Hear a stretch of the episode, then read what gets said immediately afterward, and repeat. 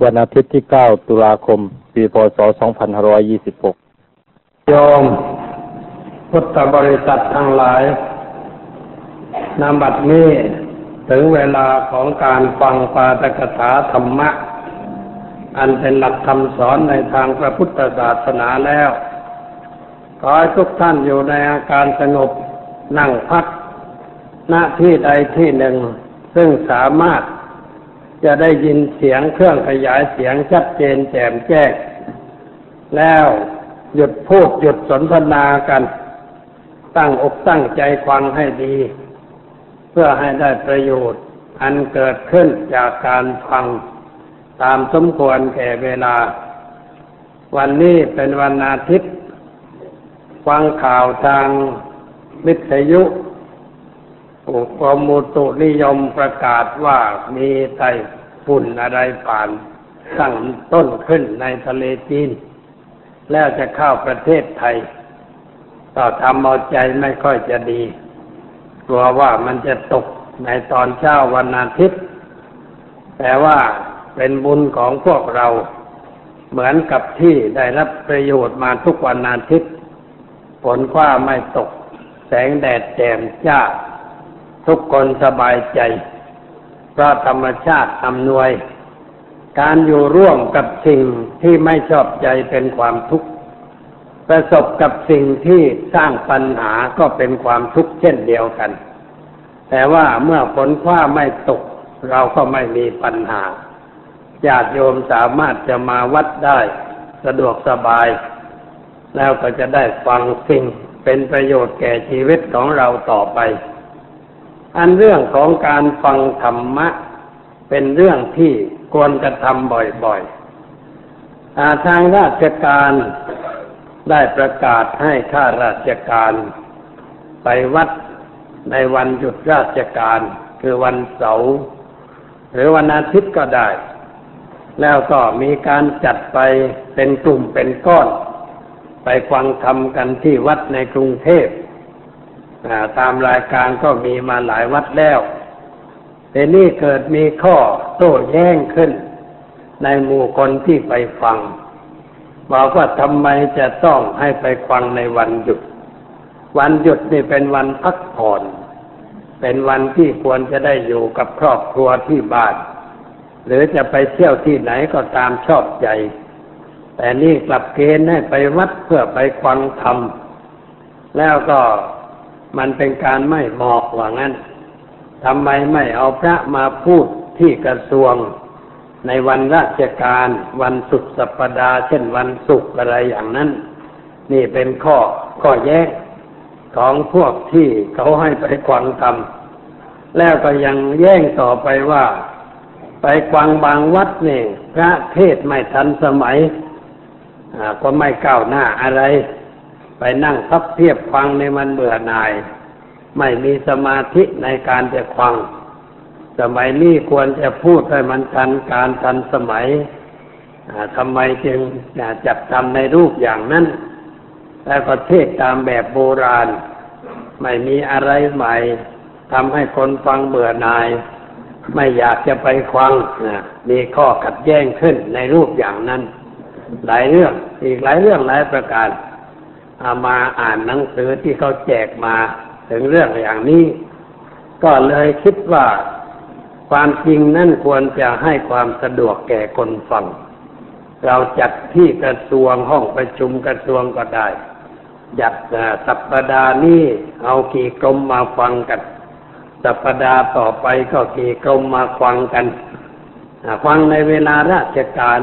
เวลาที่ชั่วโมงสุดท้าย เช่นสิบห้าถึงสิบหกนาฬิกา วันไหนฟังธรรมก็ได้อานิสงส์ได้เลิกก่อนเวลาครึ่งชั่วโมงปกติก็เลิกสิบหกโมงครึ่งแต่ความจริงนะไม่มีใครเลิกสิบหกโมงครึ่งหรอกสิบหกนาฬิกานี่ก็ออกกันเกือบหมดแล้ว บางทีออกไปตั้งแต่สิบห้าครึ่งโดยจำไป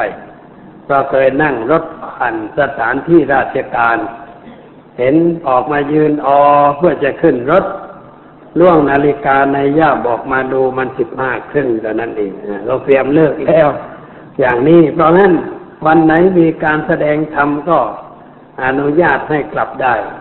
อ่าครึ่งก่อนครึ่งเลือกครึ่งชั่วโมงเป็นอานิสงส์ของการฟังธรรมไปด้วยในตัว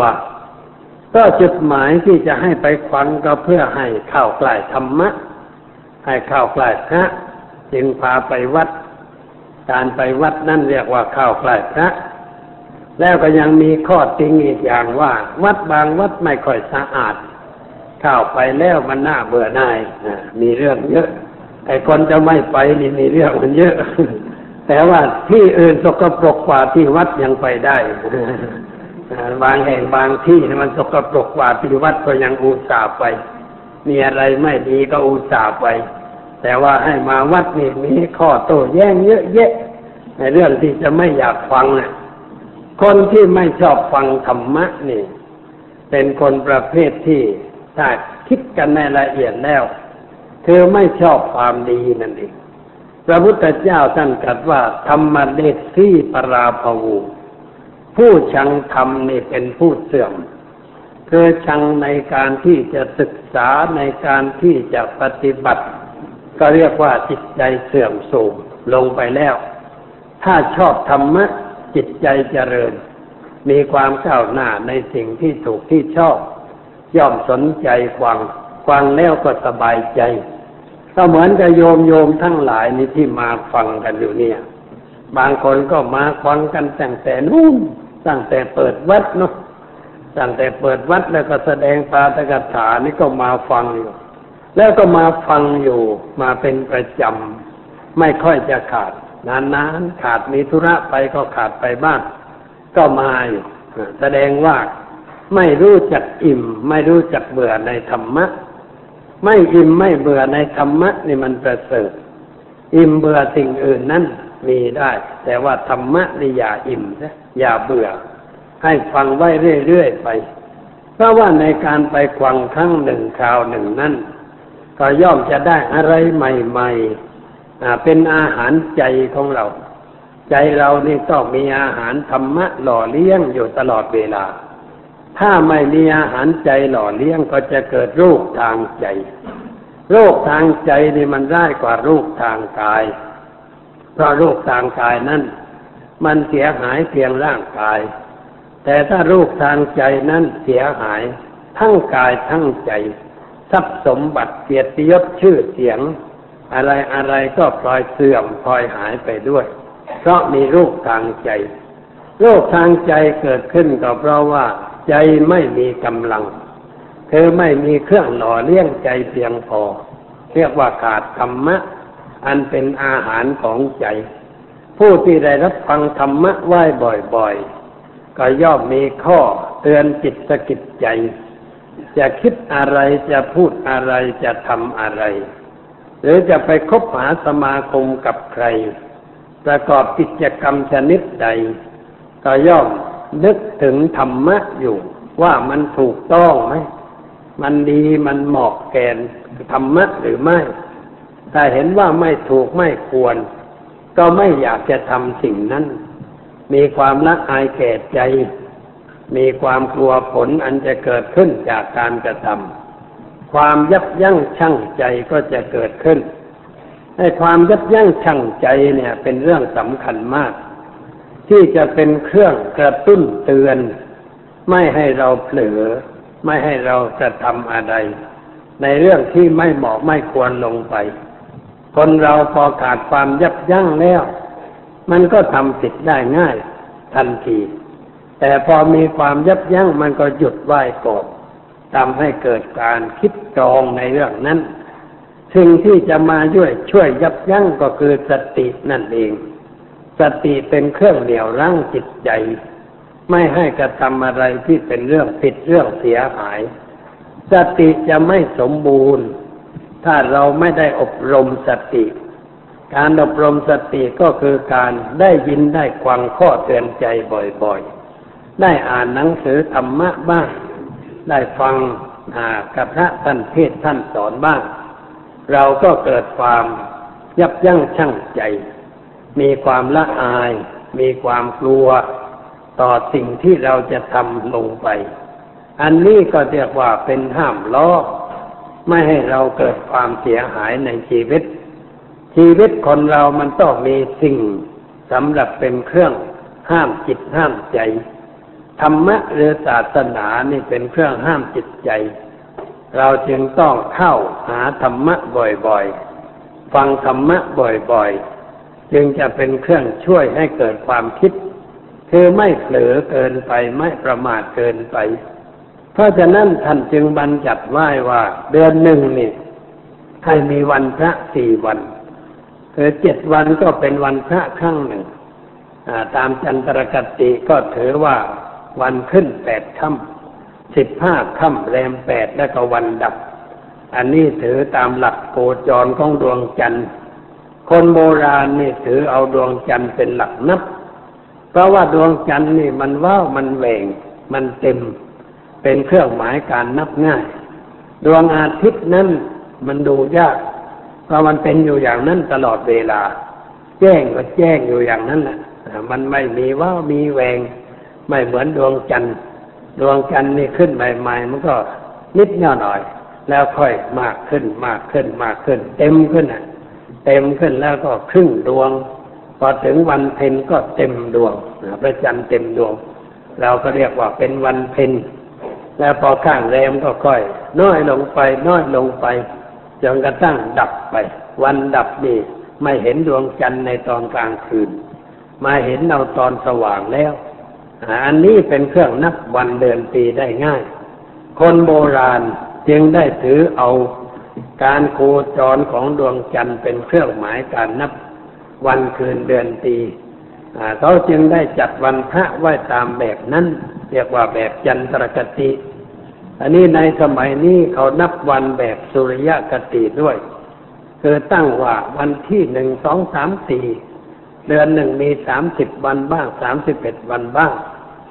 ตามที่ตกลงกันไว้ว่านับกันอย่างนั้น ก็ต้องมีวันหยุดเหมือนกัน พวกที่ถือจันทรคติก็หยุดตามหลักของดวงจันทร์ เดือนละสี่ครั้งถือสุริยคติก็นับอาทิตย์จันทร์คารพุธพฤหัสศุกร์เสาร์อาทิตย์ เป็นลำดับไป วันเสาร์ก็หยุดงาน วันอาทิตย์ก็หยุดงาน สัปดาห์หนึ่งนี้ให้ทำงานห้าวัน แล้วให้หยุดเสียสองวัน คือวันเสาร์กับวันอาทิตย์ เราจะถือว่าวันอาทิตย์เป็นวันพระของเราก็ได้ อันนี้ไม่ไม่ไม่สำคัญอะไรถือได้ เพราะว่าไม่ใช่ตัวศาสนา ตัวศาสนาคือพระธรรม อันเป็นหลักคำสอนนั่นเป็นตัวศาสนา ตัวศาสนานั้นเราจะไปแตะไม่ได้ จะไปเปลี่ยนไปยุบหรือว่าจะไปทำอะไรไม่ได้ทั้งนั้น พระผู้มีพระภาคสอนว่าอย่างใด ก็คงจะถือว่าอย่างนั้น แม้เราจะปฏิบัติตามไม่ได้ในข้อใด เราจะไปตัดของท่านออกเสียก็ไม่ได้ต้องไหว้ครบตามแบบที่ท่านได้ตั้งไว้ แต่ว่าประเพณีการถืออะไรต่างๆ เช่นระบบการถือวันพระนี่ ความจริงนั่นเขาถือกันมาก่อน ยุคพระพุทธเจ้าเกิด ถือวันขึ้นแปดค่ำสิบห้าค่ำอะไรนี่ถือมาก่อน พระองค์ก็เห็นว่าเขาถือกันอยู่อย่างนั้นแล้ว ก็เลยบัญญัติไปตามนั่นว่าเมื่อถึงวันขึ้นแปดค่ำสิบห้าค่ำแรมแปดวันดับ ก็ถือว่าเป็นวันที่ควรถือศีล ควรฟังธรรม ควรจะนั่งลงสงบจิตสงบใจสำรวจตรวจสอบตัวเอง ว่าในรอบเจ็ดวันที่ผ่านมานี้ เรามีความประพฤติอย่างไร มีความคิดอย่างไร มีอะไรเกิดขึ้นในวิถีชีวิตของเราบ้าง เป็นส่วนดีสักเท่าไหร่ เป็นส่วนเสียหายสักเท่าไหร่ จะได้เอามาขึ้นตาช่างตาเต็ง พิจารณาดู เพื่อให้รู้จักตัวเองชัดเจนขึ้น แล้วก็จะได้มีการปรับปรุงแก้ไข เพื่อทำให้ดีขึ้นต่อไปควรจะเป็นอย่างนั้น ไม่ใช่ว่าพอถึงวันหยุดแล้วไปยิงนกตกปลา หรือว่าขนเครื่องดื่มไปนั่งดื่มกันชายหาด อย่างนั้นมันไม่ถูกต้องเรียกว่าไม่เป็นเรื่องของธรรมะ แต่เป็นเรื่องของการตามใจตัวเอง ตามใจความอยากที่เกิดขึ้น ถ้าเราตามใจตัวเองมาก ตามใจความอยากที่เกิดขึ้นมาก จิตใจก็ต่ำลงไปเรื่อยๆ แล้วก็สร้างความทุกข์ความแดดร้อนให้แก่ตนด้วยประการต่างๆ วันก่อนนี้มีสุภาพสตรี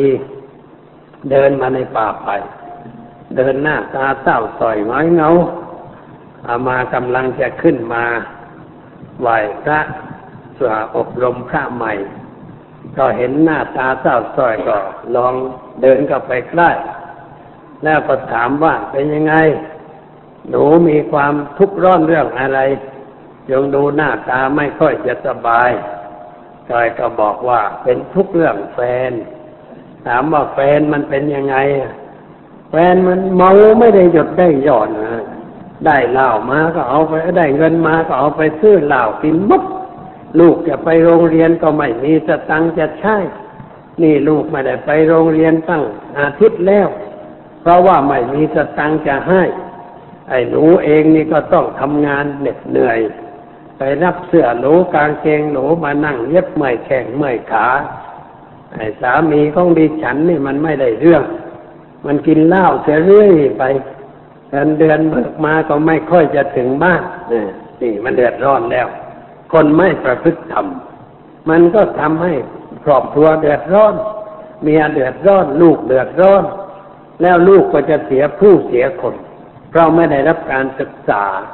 เห็นตัวอย่างที่ไม่ดีของพ่อ เลยก็มันนึกว่าพ่อนี่เก่งนะมันอาจจะถ่ายทอดไปก็ได้ รับมรดกความขี้เมาของพ่อต่อไป ก็เกิดเป็นปัญหาเลยก็บอกว่า ก็ลองชวนมาวัดนั่งไม่ได้หรือบอกว่าโอ้ยเรื่องมาวัดนี่ไม่ต้องพูดกันละพระยาว่าชวนมาวัดเลยเพียงแต่จะพูดกันดีๆก็ยังพูดกันไม่ค่อยได้เลย ต้องพูดภาษาขี้เมากันอยู่ตลอดเวลา นี่คือความทุกข์ในครอบครัวของแม่บ้าน แม่บ้านที่เป็นทุกข์เพราะเรื่องอย่างนี้ ไม่ใช่มีครอบครัวเดียว แต่มีมากมายทั่วทั่วไป โดยเฉพาะในสังคมที่อยู่กันมากมากมีคนอยู่กันมากมากแล้วพวกพ่อบ้านทั้งหลายก็มักจะไปรวมกลุ่มกันเข้า รวมกลุ่มกันเล่นการพนัน รวมกลุ่มกันเพื่อดื่มของมึนเมา สนุกสนานเฮฮาขาดความรับผิดชอบในครอบครัวด้วยประการทั้งปวง ใจไม่ได้คิดถึงพัญญาไม่คิดถึงลูกเต้า ไม่ได้คิดถึงอนาคตของวงศกุลและอะไรอะไรทั้งหมด คิดอย่างเดียวว่าเย็นนี้จะไปดื่มกันที่ไหน จะมีกับแกล้มชนิดใด แล้วจะชวนใครมาเพิ่มสมาชิกให้มากขึ้นเขาเรียกว่าคิดแต่เรื่องเสื่อมทางนั้น ไม่ได้คิดในเรื่องสร้างสรรค์ชีวิต ให้เจริญงอกงามขึ้นเลย แม้แต่น้อย สังคมมันเป็นอย่างนี้ นี่ก็เพราะว่า ไม่ได้รับการอบรมบ่มนิสัยมาตั้งแต่เล็กแต่น้อย ไม่ได้อยู่ในครอบครัวที่เป็นตัวอย่าง แล้วก็มาอยู่ในหมู่คณะที่ไม่ประพฤติธรรมด้วย ก็จูงกันไปในทางอย่างนั้น คนบางคนอาจจะเรียบร้อยในเบื้องต้น แต่พอเข้าไปทำงานนี่ไปเข้าพวกเข้าหมู่กับคนประเภทเหลวไหล มีชีวิตอยู่ด้วยอบายามุกด้วยประการต่างๆ เล่นการพนันดื่มของมึนเมาเที่ยวกลางคืนสนุกสนานเสียสิ้นเรืองเงินทองในเรื่องที่ไม่เข้าเรื่องอะไรต่างๆ ชีวิตของเขาก็ไหลไปกับสิ่งนั้น เพราะว่าเขาไม่มีอะไร เป็นเครื่องบังคับเดี่ยวรั้งจิตใจไว้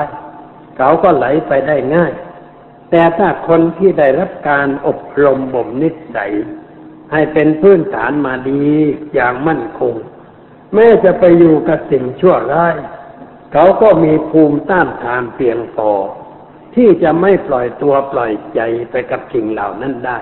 เอาตัวรอดปลอดภัยแบบมีอยู่เหมือนกัน พวกที่เอาตัวรอดนี่แล้วก็พยายามที่จะย้ายตัวเอง ไปอยู่ในที่อื่น ซึ่งไม่มีสิ่งเหล่านั้น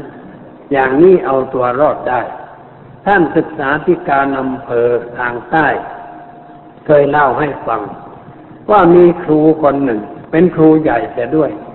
เมาไม่เป็นสัมเลย เมาเช้าเมาเย็น เวลาไปสอนก็เดินยืนไม่ตรงทาง ยืนไม่ตรงสอนนักเรียนนี่ครูศึกษาไปตรวจงานพบเข้าพอพบเข้าก็สั่งให้มาพบที่บ้านชวนพูดชวนคุยกัน เมื่อชวนพูดชวนคุยก็รู้ว่าชีวิตมันอยู่ในอันตราย ที่แกต้องไปดื่มอย่างนั้นก็เพราะว่าในสังคมหมู่บ้านนั้นเขาดื่มกันทั้งนั้น แล้วครูไปอยู่ที่นั่น คนเดียว หัว เรียกว่าหัวเดียวกระเทียมรีดนะกระเทียมที่รีดจะด้วย เพื่อนมันก็ดึงไปให้กินเหล้าเมายาก็ไปตามเรื่องครูอาศึกษาก็ถามว่าคุณอยากจะเลิกไหมล่ะ โอ้ยผมอยากจะเลิกวันละร้อยหนนะ แต่มันเลิกไม่ได้ เวลานี้มันติดนอมแงมแล้ว แล้วก็เพื่อนมันลากไปตลอดเวลาไม่รู้จะทำอย่างไรท่านศึกษาบอกว่าผมจะช่วยคุณให้เลิก คุณพอใจไหมบอกว่าแม้ถ้าทำให้ผมเลิกได้ ผมก็พอใจ แล้วท่านจะทำยังไง เอา้าฉันผมจะย้ายคุณไปอยู่ที่อื่น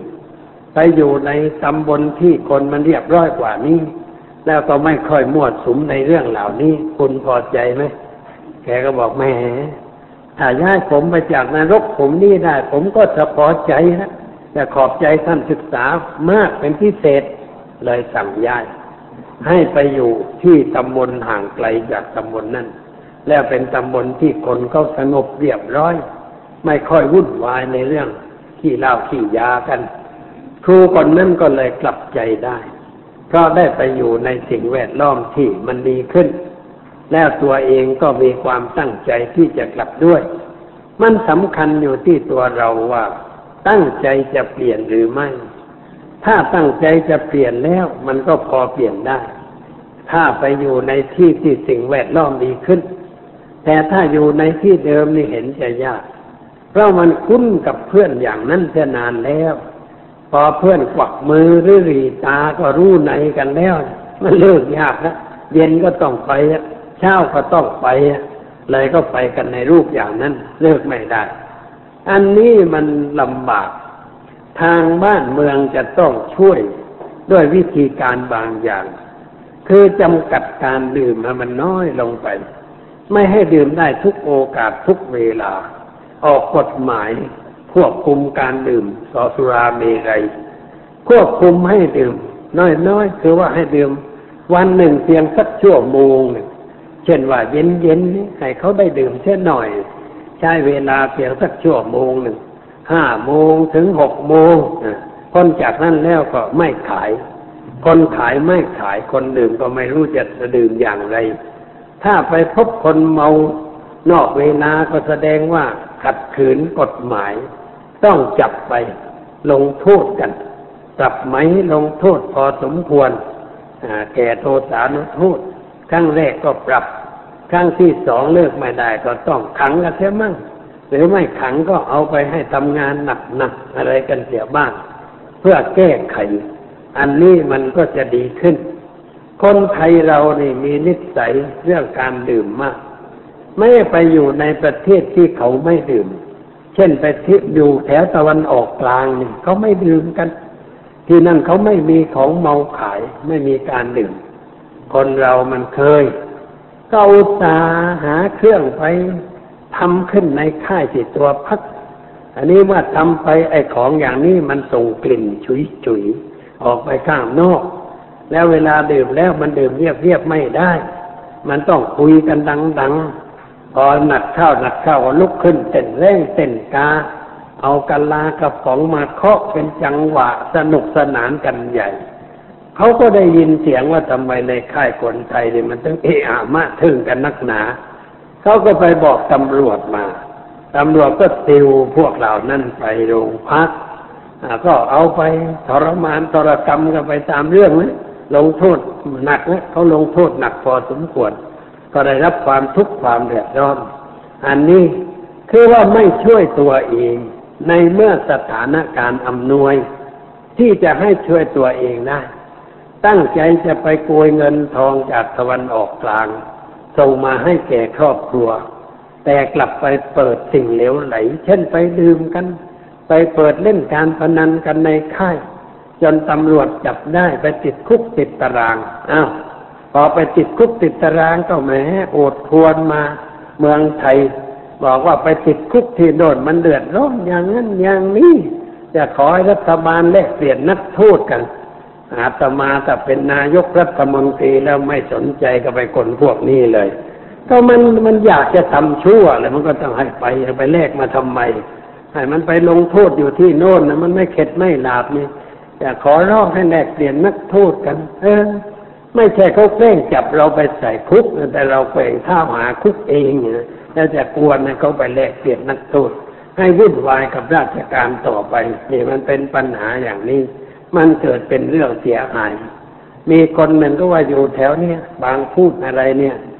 ก็ไปครั้งแรกก็นำของเสพติดไป ขายได้ขายได้ ไม่ถูกจับว่าดีดอนเมืองก็ไม่ถูกจับแต่ไปโน่นก็ขายได้ ได้เงินมาก เอามาแบ่งกันในหมู่พักพวกก็แล้วก็ไม่หยุดไม่ยัง้งเที่ยวที่สองขนไปอีกพอไปอีกที่นี่ถูกจับที่สนามบินเลย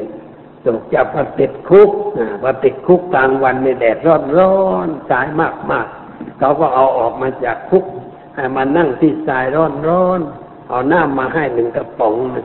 แล้วก็ให้ขนมปังไว้ชิ้นหนึ่งให้เคี่ยว กับน้ำเล่นอยู่กลางทรายนะ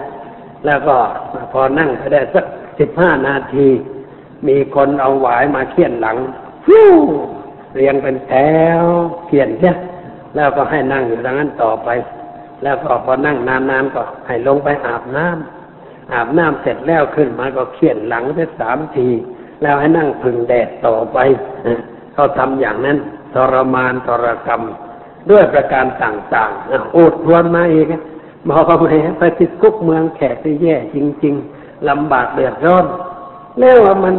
เมื่อก่อนไม่ติดคุกทำไมไม่คิดเสียมั่งว่ามันติดกฎหมาย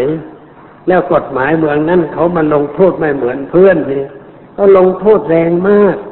บางทีถึงกับประหารกันเลยตัดคอเลยประหารชีวิตก็ไม่ใช่ประหารเหมือนเพื่อนนี่เขาให้เราติดผ้าปิดตาเนี่ย เอาปืนยิงไอ้ตรงหัวใจ ไม่เห็นว่าเขายิงอยู่ตรงไหนยิงข้างหลังทำอย่างนั้นไอ้โดนเขาไม่ปิดหูปิดตาแต่มันเห็นอยู่ชัดๆเนี่แหละแล้วก็นั่งฟุบลงเอาดาบทื่อๆมาฟันคอเลยฟันทีเดียวไม่ขาดก็ฟันสองทีสามทีจนคอขาดกระเด็นไปพอฟันคอกระเด็นแล้วคนที่มาดูก็ต้องเข้าไปกระทืบซ้ำคนละทีคนละทีล่างสวยไว้กันนะ ไปกระทืบล่างสวยที่เออมันทรมานทรกรรม เขาไม่ต้องการให้คนทำชั่ว คนของเขาไม่ทำชั่วเพราะเขากลัวการถูกลงโทษในรูปอย่างนั้น เช่นไปขโมยจับได้ก็ตัดมือทิ้งตัดแขนขวา ไอ้แขนนี่มันขโมยตัดมันทิ้งซะเลยเอ้าแขนซ้ายยังมีไปล้วอีกตัดแขนซ้ายซะเลย แต่ยังไปเอาอีกก็ตัดคอมันซะเลยหมดเรื่องกันไป เขาลงโทษอย่างนั้น ก็โอดครวนว่าแหมทารุณเหลือเกิน ให้เรารู้ว่าเขาทารุณกับคนผิดเราไปทำผิดทำไมเนี่ยมันเป็นอย่างนี้ มันลำบากจริงๆเนี่ยคนเราเนี่ยไม่กลัวบาปกลัวกรรมแล้วไปทำผิดพอทำผิดแล้วโอดครวนจะให้คนนั้นช่วยเหลือไอ้คนนี้ช่วยเหลือ ขออุทธรอย่างนั้นอย่างนี้ด้วยประการต่างๆ ไอ้ครั้งแรกทำไมไม่คิดเสียมั่งมันเป็นอย่างนี้ คนเรามันจิตใจมันอ่อนแอ ปล่อยไปตามอำนาจของกิเลสเลยก็คิดไม่ค่อยจะได้ จึงได้เกิดเรื่องอะไรต่างๆขึ้นอย่างนั้น เพราะฉะนั้นจะต้องมีการควบคุมตัวเองตามภาษาธรรมะก็เรียกว่า สังบรสังบรนี่หมายความว่าระมัดระวัง ระมัดระวังทางตาหูจมูกลิ้นกายใจ อันเป็นบ่อเกิดของความสุขความทุกข์อะแต่นรกสวรรค์อะไรมันอยู่ตรงนี้ มันอยู่ที่ตาหูจมูกลิ้นกายใจเนี่ยพระพุทธเจ้าท่านแสดงชี้ชัดลงไปว่านรกก็อยู่ที่ตาหูจมูกลิ้นกายใจ สวรรค์ก็อยู่ที่ตาหูจมูกลิ้นกายใจ คือหมายความว่าตาหูจมูกลิ้นกายใจเนี่ย มันเป็นต้นทางที่จะนำคนไปสู่อะไรก็ได้นำไปสู่นรกก็ได้นำไปสู่สวรรค์ก็ได้ ถ้าหากว่าเราใช้ตาหูจมูกลิ้นกายใจ โดยไม่มีธรรมะกำกับ มันก็เบิกทางไปสู่นรกกันตอนนี้แต่ถ้าเราใช้ตาหูจมูกลิ้นกายใจของเรา โดยมีธรรมะเข้ามากำกับ ก็เรียกว่า เบิกทางไปสู่สวรรค์ คือไปสู่ความสุขความเจริญแห่งชีวิต หลักการมันเป็นอย่างนี้ เพราะฉะนั้นจึงต้องระวังไว้ที่สิ่งเหล่านี้ ให้มันเป็นไปในทางที่ถูกที่ชอบ เรียกว่าสำรวม ในที่แห่งหนึ่งพระพุทธเจ้าว่ามีตาดี ให้ทำเหมือนตาบอดเสียมั่งหูฟังได้ก็ทำเป็นคนหูหนวกเสียบ้าง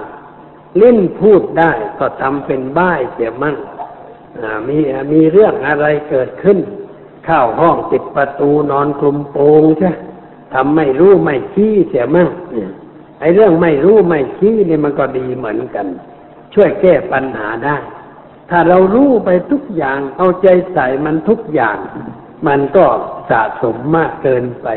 จนกลุ้มใจ ไม่เป็นอันเป็นสุขคนบางคนมีชีวิตอย่างนั้น กลุ้มใจด้วยเรื่องนั้นด้วยเรื่องนี้เรื่องร้อยแปดเรียกว่าแบกไว้ในตัวคนเดียวแล้วความทุกข์ของคนทั้งบ้านอยู่ที่ฉันคนเดียว ความทุกข์ของใครๆก็อยู่ที่ฉันนี่เขาเรียกว่า ไปแบกเข้าไว้ ไปรับภาระมันมากเกินไป ไม่รู้จักปรุง ไม่รู้จักวาง ไม่ใช่ปัญญาเป็นเครื่องพิจารณาเสียบ้าง ว่าอะไรคือเป็นอะไร ถ้าเราได้ใช้ปัญญาพิจารณาไก่กรองเสียบ้างวิเคราะห์แยกแยะสิ่งเหล่านั้นออกไป ให้เห็นตามสภาพที่มันเป็นอยู่จริง ๆ ความเข้าไปยึดถืออะไรต่างๆ ก็เบาลงไป ความทุกข์มันก็ลดน้อยลงไป แต่นี่เราไม่ค่อยจะได้คิดในเรื่องอย่างนั้น ถ้ามีอะไรเกิดขึ้นก็คิดอยู่แต่เรื่องนั้น มองอยู่แต่เรื่องนั้น แต่ไม่ได้มองด้วยปัญญา มองด้วยความไม่รู้ไม่เข้าใจ เรียกว่าใช้อวิชชาสวมเวทสวมเวทอวิชชา สวมแว่นอวิชชาแล้วก็มองไปมองก็เห็นเป็นไม่เรื่องไม่ได้เรื่องในเรา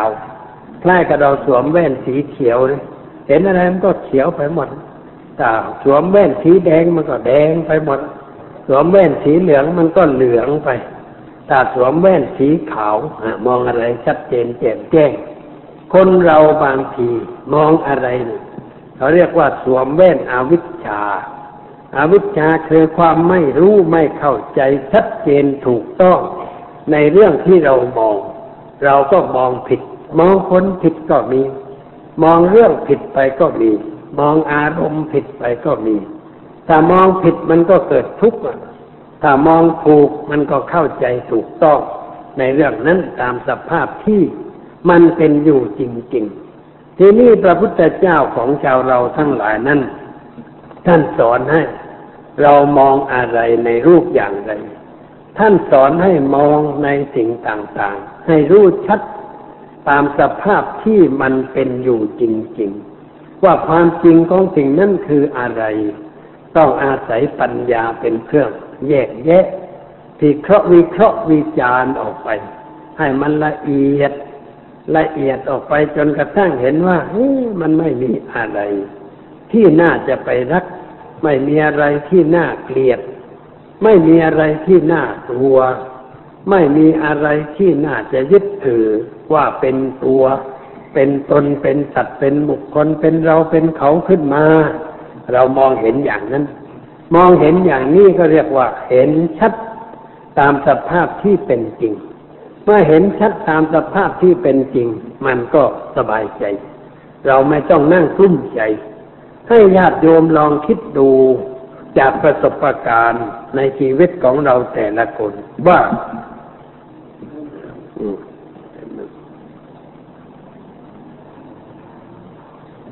ให้เราคิดดูตามสภาพเป็นจริงในชีวิตของเราแต่ละคนเช่นเรานึกถึงว่าเวลาเวลาเราโกรธนี่ทำไมเราจึงได้เกิดความโกรธเวลาเรากุ้มใจทำไมจึงได้เกิดความกุ้มใจ หรือว่าเวลาเรารักหลงไม่ใช่รักปกติ รักด้วยความหลง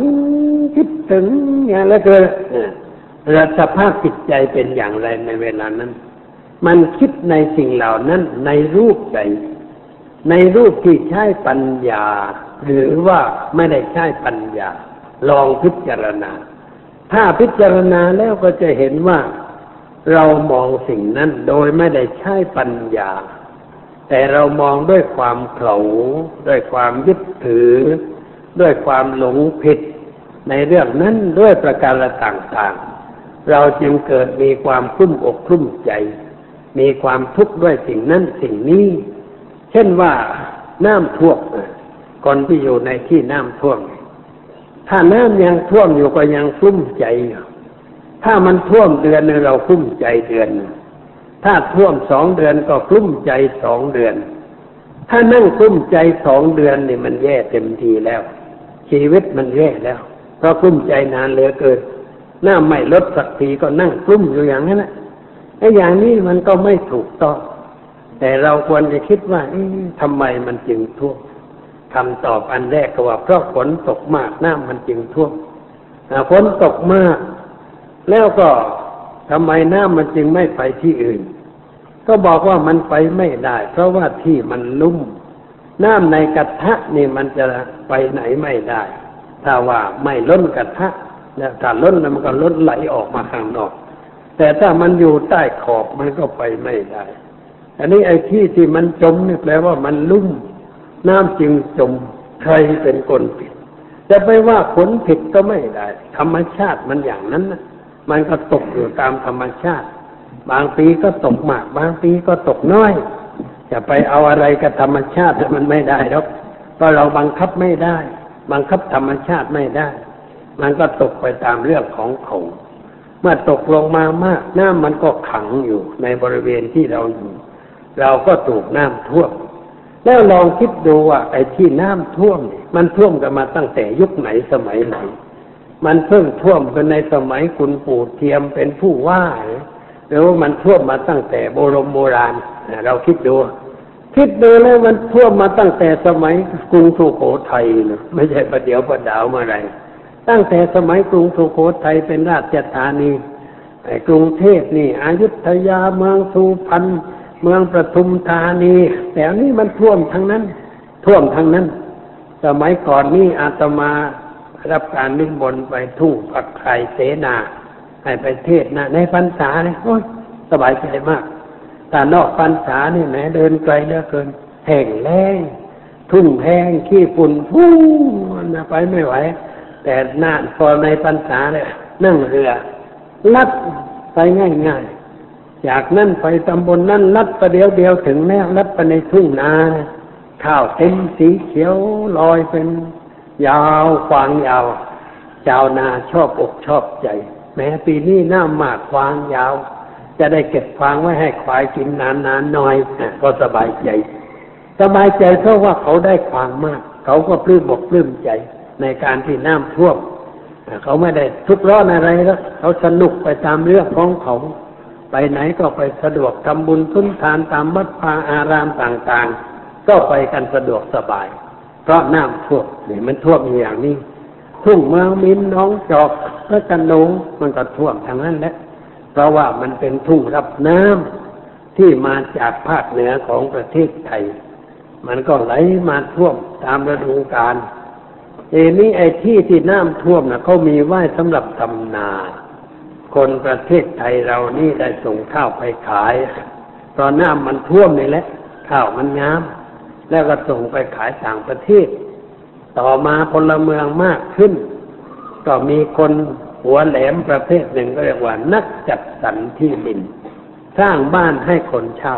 ซื้อไป ก็ออกไปสร้างในทุ่ง ออกไปในทุ่งบางกะปิในทุ่งคลองแสนแสบในทุ่งไหนไหน นั่งเรือบินอ้าวขึ้นจากปักใต้มา พอเข้ากรุงเทพมาไอ้บ้านนี่มันไปเป็นเกาะอยู่ในทุ่ง เป็นเกาะเป็นหย่อมเป็นหย่อมบ้านจัดสรรทั้งนั้นไปอยู่ในทุ่งเป็นหย่อมเป็นหย่อม แล้วพวกที่ไปอยู่ในทุ่งเป็นหย่อมเป็นหย่อมนี่พอฝนตกหนักค่ะมันเป็นเกาะขึ้นมาเลย มันเป็นเกาะที่ไม่มีแผ่นดินปลูมีแต่หลังคาโปลูกบ้านช่องปลูกออกมา อันนี้คนไทยเราสมัยก่อนนี่ เขารู้อยู่ในทุ่งที่มีน้ำท่วมนี่เขาสร้างบ้านใต้ถุนสูง ถ้าหน้าแล้งใช้ใต้ถุนด้วย หน้าฝนขึ้นไปใช้อยู่ชั้นบน เขาไม่ทุกข์ไม่ร้อน เขาไม่บ่นว่าน้ำท่วม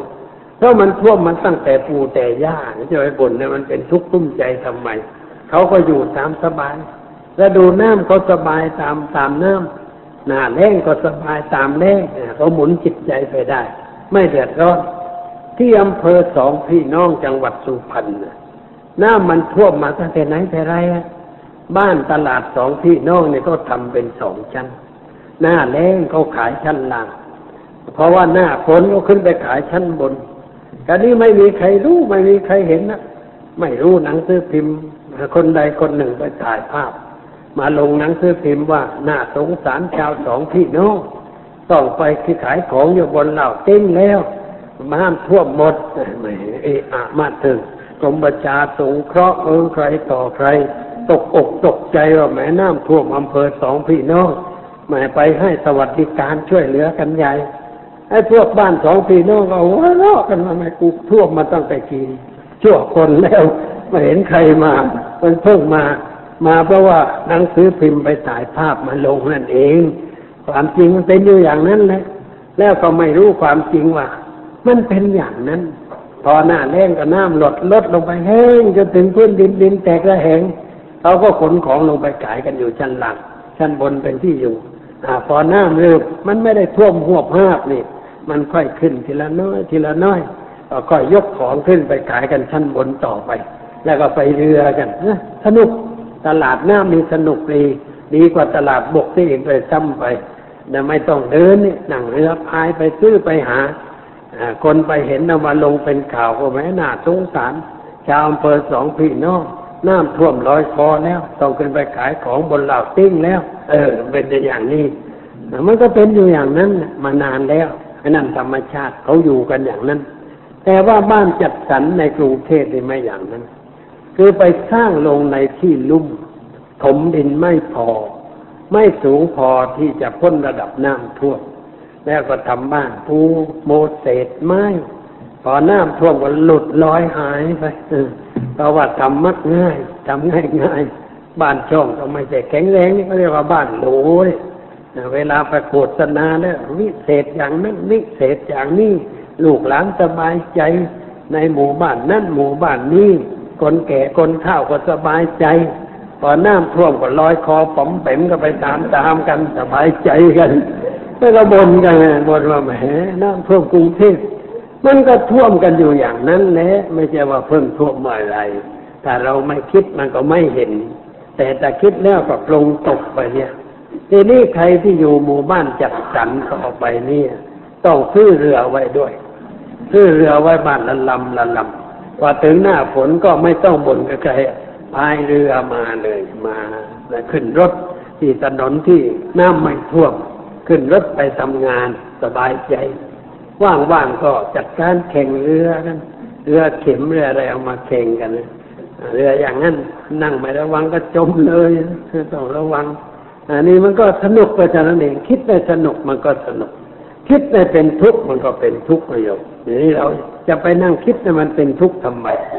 เมื่อเหตุการณ์มันเป็นเช่นนั้นแล้ว เราก็ควรจะหมุนเหตุการณ์นั้นให้เป็นเรื่องสบายใจทำใจเราให้สบาย ด้วยความพอใจแต่นั้นเอง คือถ้าพอใจแล้วมันก็สบาย ถ้าไม่พอใจแล้วก็ไม่สบาย อันนี้เป็นหลักสำคัญ ท่านจึงกล่าวว่า สันตุถีปรมังสนัง ความพอใจในสิ่งที่มีอยู่เฉพาะหน้า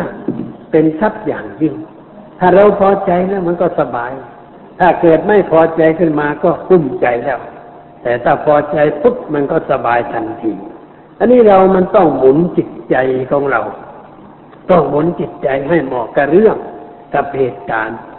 มีอะไรเกิดขึ้นก็นึกว่า เออ ดีเหมือนกันดีเหมือนกัน อย่างนี้ก็ดีเหมือนกัน อย่างนั้นก็ดีเหมือนกันไปมันก็มันก็สบายใจ หาความสบายใจดีกว่าหาความคุ้มใจ ถ้าเราคุ้มใจเนี่ยมันทอนชีวิต แต่ถ้าเราสบายใจนี่เป็นยาอายุวัฒนะ อายุมันฝันยืนใครๆก็อยากอายุยืนกันทั้งนั้น แล้วจะไปนั่งตุ้มใจทำไมตุ้มใจก็เหมือนกับกินยาพิษเนี่ยแต่ถ้าสบายใจก็เหมือนกับว่า ดื่มยาอายุวัฒนะทำให้อายุมั่นฝันยืนนะ หลักนี้มันก็อยู่ที่ว่าเราพอใจ ที่เราได้มีสิ่งนั้นเราได้มีสิ่งนี้อะไรเกิดขึ้น ก็นึกว่ามันดีกว่าสิ่งนั้นดีกว่าสิ่งโน้น เช่นมีเพียงเท่านี้ เราก็นึกว่ามันดีกว่าไม่มีถ้าไม่มีนะมันก็คงลำบากกว่านี้ แต่นี่มีสิ่งนี้ก็ดีกว่าไม่มีมีอาหารกินเพียงอย่างเดียว ก็นึกว่ามันดีกว่าไม่มีอะไรกินเสียเลย ถ้าคนหนูข้าวมาดิบเราก็ต้องทานเข้าไป ก็นึกว่าก็ดีเหมือนกันต้องเคี่ยวนานๆหน่อย เพราะว่ามันไม่ค่อยสุกทั่วถึงเคี่ยวให้มันแหลกละเอียดแล้วก็กลืนลงไป มันก็เป็นประโยชน์แก่ร่างกายได้เหมือนกัน ดีกว่าที่จะเรียกคนใช้มาพึมพำดุด่าแล้วก็เตะข้าวราดหัวมันไปเลยอย่างนี้มันก็ มันก็ไม่ได้เรื่องอะไรคนใช้มันก็โกรธเคืองขึ้นมา เดี๋ยวมันก็เล่นงานผู้เป็นนายเข้ามาเกิดปัญหาเราก็เที่ยวไปตามเรื่องกินไป รู้ว่ามันดิบก็กินน้อยๆกินอย่างอื่นแทนเข้าไปเสียก็ได้ แล้วก็ค่อยพูดจากันทีหลัง เสียกมาสอนมาพูดด้วยอารมณ์เย็นๆอย่าพูดกันด้วยอารมณ์ร้อนไอ้เรื่องร้อนนี่มันไม่ดีทั้งนั้นแหละร้อนแดดก็ไม่ดีร้อนไฟก็ไม่ดี ร้อนใจก็ไม่ดีมันไม่ดีทั้งนั้นเรื่องร้อน เราหัดเย็นเย็นสงบสงบ ค่อยพูดค่อยจา ถ้าตัวเรายังร้อน อย่าพูดอะไรกับใคร อย่าไปพูดอะไรกับใคร ต้องทำเราให้มันสงบเสียก่อน ให้มันเย็นแล้วก็ไปพูดกัน พูดด้วยอารมณ์เย็น อย่าพูดด้วยอารมณ์โกรธอย่าพูดด้วยอารมณ์เกลียด อย่าพูดด้วยอารมณ์พยาบาทมันก่อให้เกิดปัญหา แก่ผู้ฟัง แล้วก็จะเกิดปัญหาแก่ผู้พูดด้วย มันไม่ได้เรื่องทั้งสองฝ่าย เพราะงั้นเราจะต้องเย็นเย็นๆเสียก่อน ให้มันลืมไอ้เรื่องนั้นแล้วก็ค่อยมาสนทนากันด้วยอารมณ์สดชื่น คุยให้เป็นเรื่องตลกขบขันไป แล้วก็เตือนมันให้เตือนเขาให้รู้ว่าอะไรมันเป็นอะไร อย่างนี้จิตใจมันก็สบาย คนเราเนี่ยที่ทะเลาะบ่อแว้งกัน ถึงจะรบราฆ่าฟันกัน แทงกันยิงกันเนี่ย ลองศึกษาสาเหตุดูแล้วเรื่องไม่ใหญ่ เรื่องเล็กน้อย แต่ว่าพูดด้วยอารมณ์ พูดด้วยอารมณ์ ไม่มีการควบคุมตัวเองเสียก่อน พูดออกไปด้วยอารมณ์โกรธ อารมณ์เกลียด อารมณ์นั่นอารมณ์นี้ แล้วเสียงที่เปล่งออกไปก็ไม่ไพเราะไม่หวานหู หน้าตาก็บึ้งตึง ทำอะไรมันก็กระทบกระเทือนยั่วคนโน้นนะไอ้คนเรามันมีเชื่อกันอยู่ทั้งนั้นแหละอย่าไปยั่วกันขึ้น พอยั่วก็เออมันออกมามั่งไงเพราะว่าต่างคนต่างมีออกมา ออกมามันก็เกิดประสานงากันนะแทนที่จะประสานงานกลายเป็นประสานงานทีนี้ก็เกิดปัญหาเกิดความทุกข์เกิดความเดือดร้อนไม่สบายใจ เป็นความเสียหายแก่ชีวิต เพราะขาดการควบคุมตัวเอง ไม่รู้จักบังคับจิตใจให้สงบเสียก่อน จึงได้เกิดเป็นปัญหาคนโบราณที่เขาสอนว่านับสิบเสียก่อนมันก็ดีเหมือนกันไอ้ที่ว่าให้นับสิบเสียก่อนก็ไม่ว่าให้คิดให้ตรองอย่างรอบคอบ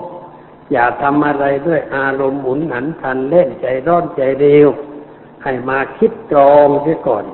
แล้วก็ค่อยไปพูดพูดจาทัน เรื่องมันก็เรียบร้อย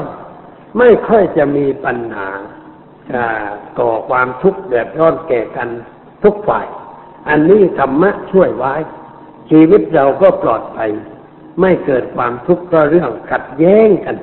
ในเรื่องอะไรต่างๆ ความขัดแย้งทั้งหลายทั้งปวงนี่ มันเกิดขึ้นจากอะไรอีกตัวนะสำคัญเหมือนกัน คือไม่ยอมนี่ไม่ยอม ฉันไม่ยอมตัวนี้สำคัญนักหนานะไม่ได้ไม่ได้ ฉันไม่ยอมเด็ดขาดว่าเด็ดตีนขาด ฉันไม่ยอมเรื่องนี้ไอ้นี่แหละคือตัวได้ไอ้ตัวไม่ยอมนั่นแหละเรียกว่าเป็นตัวเสียหาย อย่างได้แรงอ่านี่นี่เอาเชิญนั่งนี่ท่านท่านผู้ว่าใหม่เรื่องมันได้แรงตรงนี้ไอ้ตรงที่เราไม่ยอมนี่เอง อะไรเกิดขึ้นนิดหน่อยไม่ได้ มันทำให้ฉันเสียเหลี่ยม เสียหายอย่างนั้นอย่างนี้ด้วยประการต่างๆ เกิดไม่ยอมขึ้นมา พอไม่ยอมขึ้นมามันก็ยุ่งปัญหามันก็เกิดเพิ่มขึ้น แล้วก็เถียงกันต่างคนต่างไม่ยอมเถียงกันอยู่นั้นเรื่องไม่ยอมกันนี่เหมือนก็เล่าเรื่องผัวกับเมียเรื่องไม่ยอมกันเนี่ยแล้วเกิดนี่แต่นี่มีตัวเก้าอี้แบบนี้ เชิญนั่งนี่กันอันนี้ก็มันไม่ยอมกัน ผัวก็ไม่ยอมเมียก็ไม่ยอม เรื่องมันก็ไปกันยาวไปคราวนี้ถ้าว่ายอมเสียมั่งมันก็จบเรื่องกันทันทีไอ้คำพังเพยที่พูดว่าแพ้เป็นพระ ชนะเป็นมารอันนี้สำคัญ ถ้าเราแพ้เราเป็นพระเกิดพระขึ้นมาในใจทันที แต่ถ้าเราคิดจะเอาชนะ เราก็เป็นมารขึ้นมาทันที จะสร้างความทุกข์สร้างความเดือดร้อน สร้างปัญหาขึ้นในชีวิตด้วยประการต่างๆ เพราะเราคิดจะเอาชนะค้าทานกัน ต่างคนต่างก็ไม่ยอมกัน มันก็ต้องว่ากันเป็นไปใหญ่โตทีเดียวก็ไม่ยอมนี่เอง อันนี้เรายอมเสียมั่งเสียเล็กเสียน้อยดีกว่าเสียมาก คนโบราณก็ก็พูดเตือนไว้ดีเหมือนกันบอกว่า เสียเล็กเสียน้อย ดีกว่าเสียมากมาก เสียเล็กเสียน้อยคือว่า เรายอมเสียเปรียบเขาเรายอมแพ้เขาในเรื่องอะไรเล็ก ๆ น้อยๆเพื่อประโยชน์อันยิ่งใหญ่ต่อไป เพราะถ้าเรารักกันชอบกันนี่ประโยชน์มันยาว แต่ถ้าเราเกลียดกันโกรธกันนี่ประโยชน์มันสั้นนิดเดียว แล้วก็ไม่ได้อะไรขึ้นมา เพราะงั้นเมื่อมีเรื่องอะไรเกิดขึ้นก็ ยอมแพ้กันเสียบ้าง ต่างคนต่างแพ้ มื่อต่างคนต่างแพ้ก็จับมือกันหันหน้าเข้าหากันขอโทษกันรับรับผิดทั้งคู่ อย่าคิดเอาถูกให้มันผิดกันจะทั้งคู่ฮะไอ้ควายเนี่ยก็หมายให้ผมผิดไปขอโทษไอ้ควายเนี่ยผมผิดไปขอโทษอ่ามันก็จบเรื่องกันเท่านั้นเองบางทีเรื่องเล็กน้อยแม้รถติดกันเต็มไปบนถนนนะผ่านไปดูมันเรื่องนิดเดียว รถเฉียดกันอสีกระเทาะไปนิดหน่อย ต่างฝ่ายต่างก็ไม่ยอมกัน ยืนเถียงกันอยู่ตรงนั้นนะต้องไปหาตำรวจ กว่าตำรวจจะมาก็โอ้ยรถก็ติดกัน ไปกันใหญ่โตนี่มันเรื่องเล็กน้อย ถ้าหากว่าพอลงมาถึง อีกคนหนึ่งก็มาขอโทษอีกไหมขอโทษครับ ผมมันผิดไปหน่อย แล้วก็ควายหนึ่งก็เรียกว่าเออมันเรื่องธรรมดาคนเราอยู่กันมากมากเดินก็เหยียบทีนกันมั่งเข่าแทะกันมั่งอะไรเบียดกันนิดๆหน่อยๆ ขอกันกินมากกว่านั้นเรานึกได้อย่างนี้ เราก็สบายใจ มันไม่มีเรื่องอะไรสามีภรรยานั่งเถียงกันอยู่ ไม่หลับไม่นอนเพราะว่าต่างคนต่างไม่ยอม ถ้าหากว่ายอมแต่คนเอาที่ผิดต้องขอโทษมันก็จบเรื่องกัน หรือพัญญาพูดแม่น้องผิดไปแล้วขอโทษทีมันก็จบเท่านั้นเอง แต่คำว่าฉันผิดเนี่ยมันพูดยากเหลือเกิน พูดยาก บางทีมันจะออกมาแล้วแต่มาติดอยู่ที่คอหอย มันไม่ยอมออกมาสักทีว่าฉันผิดนี่มันยากเหลือเกิน เพราะฉะนั้นต้องหัดเหมือนกันเรื่องนี้ หัดยอมรับผิดในเรื่องที่เราผิด เพื่อให้เรื่องมันสงบให้เรื่องมันไม่ยืดยาวต่อไป เพราะถ้าเรื่องยืดยาวนี่มันกวนประสาทล่อแหลมต่อการที่จะเป็นรูปประสาทมากมายทีเดียว เราจึงควรจะได้ ยอมรับผิดนะ ในเรื่องอะไรต่ออะไร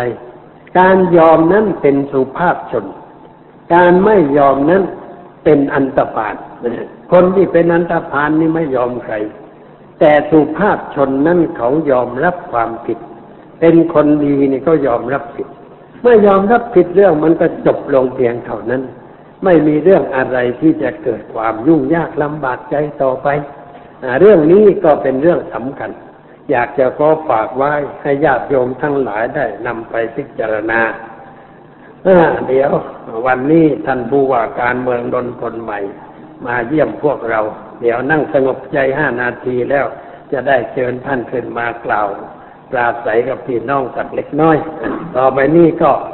ขอเชิญญาติโยมนั่งสงบใจห้านาที